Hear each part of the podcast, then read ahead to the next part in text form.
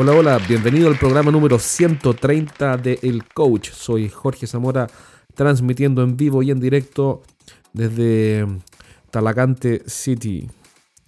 Si escuchaste los 129 programas previos, te lo agradezco. Tienes una paciencia extraordinaria, una paciencia monacal para escuchar cada uno de estos programas en los que a veces eh, hay de todo un poco y no necesariamente algo de estrategia de venta o de táctica de venta. Em, en el programa de hoy día quiero hablarte de una pregunta que lo cambia todo. Reconozco que tengo una especie, una especie de ambición o de obsesión con entender qué cambia todo, qué es, aquel, qué es aquello, cuál es ese punto de palanca que hace que todo cambie. ¿Por qué? Porque cuando miro mi lista de tareas, que la tengo aquí enfrente, tiene una, dos, tres, doce cosas. Doce cosas que tengo que hacer. Y la verdad es que nunca alcanzo a hacer ni la mitad de esas doce cosas. Siempre van quedando cuestiones en el tintero. Em, entonces de esa lista le apliqué un filtro y quedaron cuatro cosas. Y de esas cuatro cosas, una de ellas era hacer el programa, el podcast. Por eso lo estoy haciendo. Entonces todos los días pienso, ¿Cómo puedo encontrar ese punto de palanca, esa bisagra que hace que todo mejore? Eh, y en fin, en, las ventas, en la vida personal, etc. Y, bueno, una de las cuestiones que aprendí recién, y por eso quiero compartirla contigo, eh, no me acuerdo exactamente dónde lo escuché, porque fue hace como dos semanas. Si no, citaría la fuente, pero no me acuerdo. Em, es lo siguiente. Era, era, una persona que comentaba sobre la... Ah, ya, me acordé. Era Brandon Burchard. Para ser eh, muy, muy honesto, era Brandon Burchard. Y él contaba que cuando em, se juntaba con algunas personas como Oprah Winfrey y alguien más, em, empezó a descubrir que estas personas famosas, eh, que logran mucho y que han logrado ser muy productivos, eh, siempre buscaban tener claridad sobre el objetivo específico del paso que iban a dar. ¿A qué voy con eso? A que cuando tenían una reunión, eh, al comenzar la reunión, estos personajes, estos celebrities muy productivos, hacían la pregunta ácida y le preguntaban a su equipo o a los integrantes de esa reunión, le decían, oye, bueno, ¿cuál es el, eh, el, propósito, cuál es la meta eh, de la reunión que vamos a tener ahora? ¿Cuál es el, ¿qué consideraremos un éxito? Y con esa pregunta, bueno, se cae en la mitad de las reuniones, porque la mitad de las reuniones, por decir que es la mitad, quizá más incluso, son eh, efecto de la reunionitis o de la ambición, o de, no de la ambición, del interés de, de, juntarse, básicamente. Yo entiendo que hay que juntarse con otras personas porque, claro, el ser humano es un ser gregario. Gregario quiere decir que necesita estar con otros. Em, pero, pero muchas veces ese instinto de sociabilidad nos lleva a tener reuniones que son innecesarias.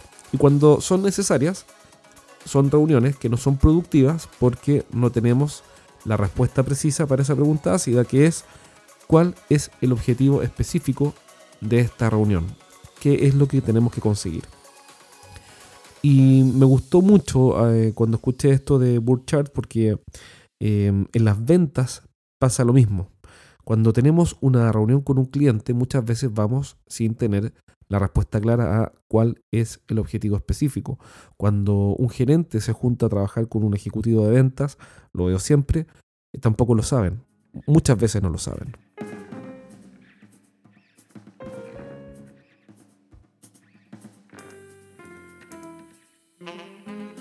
Entonces se juntan por juntarse porque hay que cumplir uno de los hitos del sistema de trabajo que instalamos en esa empresa y se empieza a perder el foco de cuál es el objetivo específico, que vamos a considerar eh, como el, objetivo final.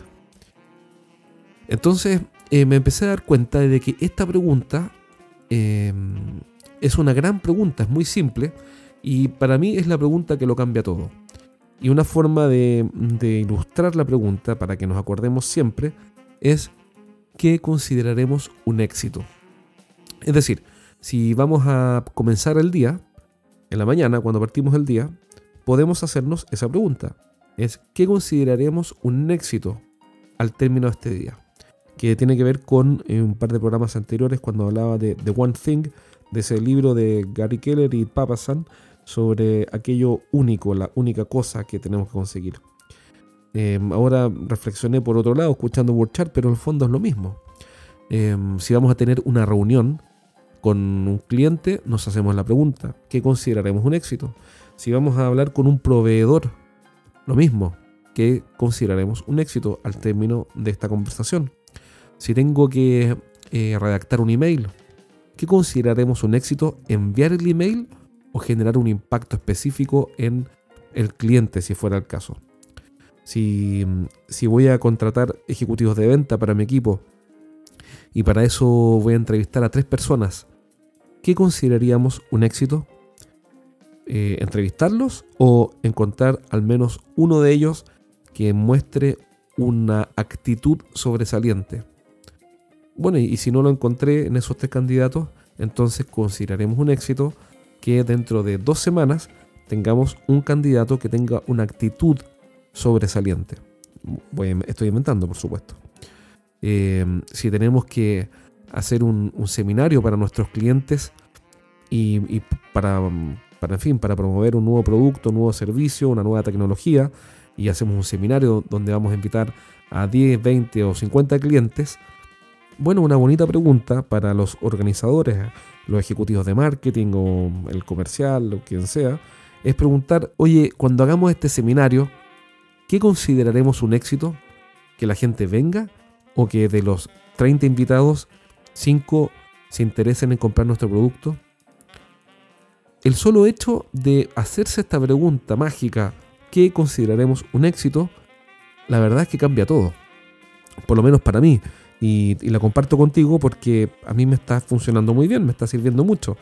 Em, y sí, en realidad es muy similar a lo de One Thing de Gary Keller y Papa San. Yo no me quiero quedar con, con el mérito de ellos porque el estudio que hicieron y que está plasmado en ese libro es realmente extraordinario. Solo que esa pregunta, ¿qué consideraremos un éxito?